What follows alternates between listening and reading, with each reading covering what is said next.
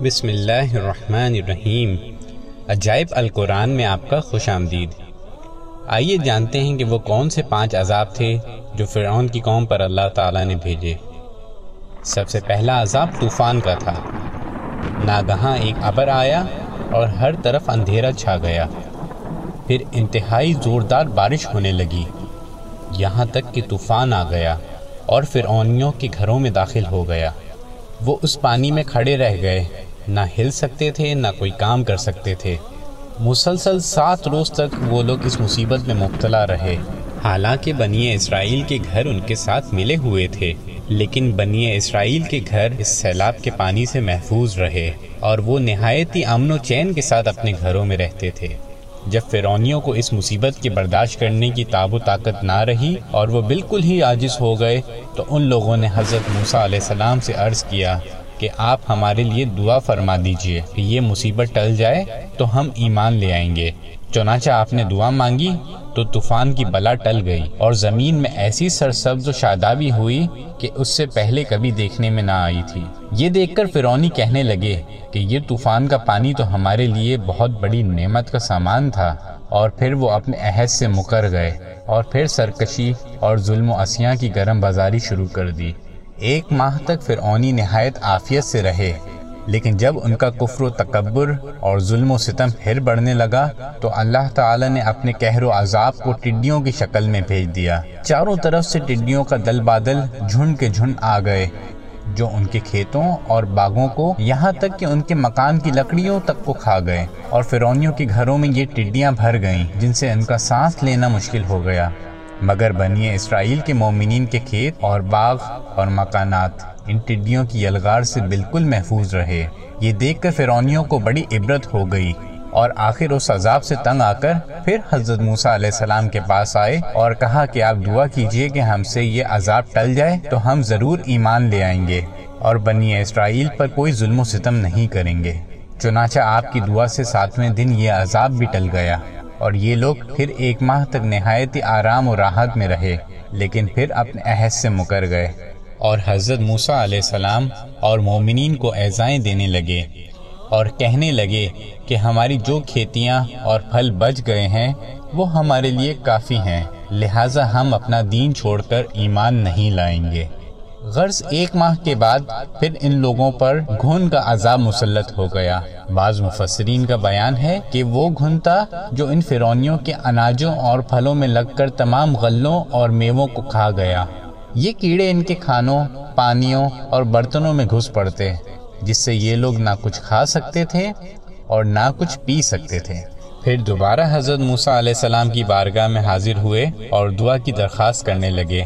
چنانچہ آپ نے ان لوگوں کی بے قراری اور گریا وزاری پر رحم کھا کر دعا کر دی اور یہ عذاب بھی رفع دفع ہو گیا۔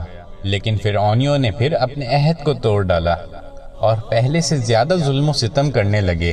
پھر ایک ماہ بعد اللہ تعالی نے ان پر مینڈکوں کا عذاب نازل فرما دیا۔ ان فرونیوں کی بستی اور ان کے گھروں میں اچانک بے شمار مینڈک پیدا ہو گئے اور ان ظالموں کا یہ حال ہو گیا کہ جو آدمی جہاں بھی بیٹھتا، اس کی مجلس میں ہزاروں مینڈک بھر جاتے تھے۔ کوئی آدمی بات کرنے یا کھانے کے لیے منہ کھولتا، تو اس میں مینڈک کود کود کر گھس جاتے۔ ہانڈیوں میں مینڈک، ان کے جسموں پر سینکڑوں مینڈک سوار رہتے۔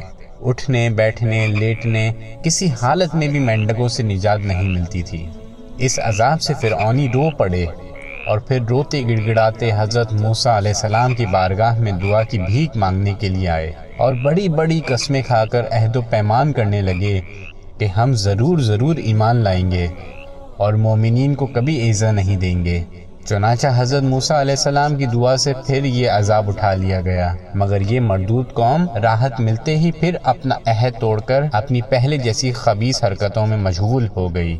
مومنین کو ستانے لگی اور حضرت موسیٰ علیہ السلام کی توہین وہ بے ادبی کرنے لگے۔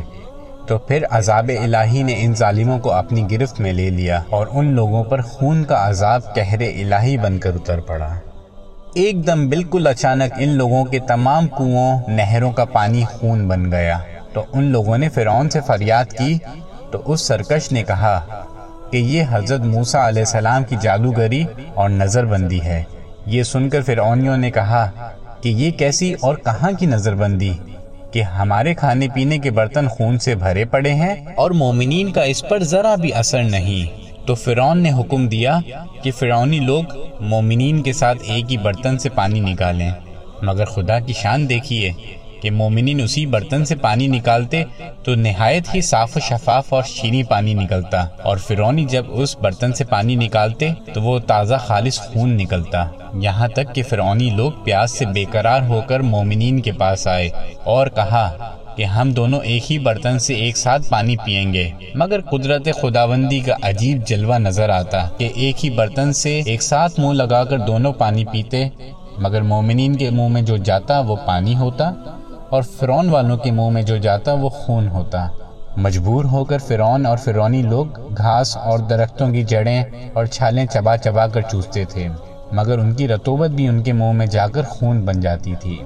الغرض فرونیوں نے پھر گڑ گڑا کر حضرت موسیٰ علیہ السلام سے دعا کی درخواست کری۔ تو آپ نے پیغمبرانہ رحم و کرم فرما کر پھر ان لوگوں کے لیے دعائے خیر فرما دی اور اللہ تعالیٰ نے اس خونی عذاب کا سایہ بھی ان کے سروں سے اٹھا لیا۔ ان سرکشوں پہ مسلسل پانچ عذاب آتے رہے اور ہر عذاب ٹل جاتا۔ مگر فرونوں اور فرونیوں کے دلوں پر بدبختی کی ایسی مہر لگ چکی تھی کہ پھر وہ ایمان نہیں لائے اور اپنے کفر پر اڑے رہے اور ہر مرتبہ اپنا عہد توڑتے رہے۔ یہاں تک کہ اللہ تعالیٰ کے قہر کا آخری عذاب آ گیا اور فرعون اور اس کے ساتھی سب دریائے نیل میں غرق ہو کر ہلاک ہو گئے اور ہمیشہ کے لیے خدا کی دنیا ان عہد شکنوں اور مردودوں سے پاک و صاف ہو گئی۔ اور یہ لوگ دنیا سے اس طرح نیست و نابود کر دیے گئے کہ روئے زمین پر ان کی قبروں کا نشان بھی باقی نہ رہا۔ قرآن مجید میں سورہ عراف میں اللہ تعالیٰ اس واقعے کی تصویر کشی کچھ اس انداز میں کرتے ہیں۔ ترجمہ تو بھیجا ہم نے طوفان اور ٹڈی اور گھن اور مینڈک اور خون، جدا جدا نشانیاں، تو انہوں نے تکبر کیا۔ اور وہ مجرم قوم تھی۔ اور جب ان پر عذاب پڑتا تو وہ کہتے، اے موسا ہمارے لیے اپنے رب سے دعا کرو۔ اس عہد کے سبب جو اس کا تمہارے پاس ہے، بے شک اگر تم ہم پر سے عذاب اٹھا دو گے تو ہم ضرور تم پر ایمان لائیں گے اور بنی اسرائیل کو تمہارے ساتھ کر دیں گے۔ پھر جب ہم ان سے عذاب اٹھا لیتے ایک مدت کے لیے جس مدت تک انہیں پہنچنا ہے، جب ہی وہ پھر جائے تو ہم نے ان سے بدلہ لیا تو انہیں دریا میں ڈبو دیا۔ اس لیے کہ وہ ہماری آیتوں کو جھٹلاتے تھے اور ان سے غفلت برتتے تھے۔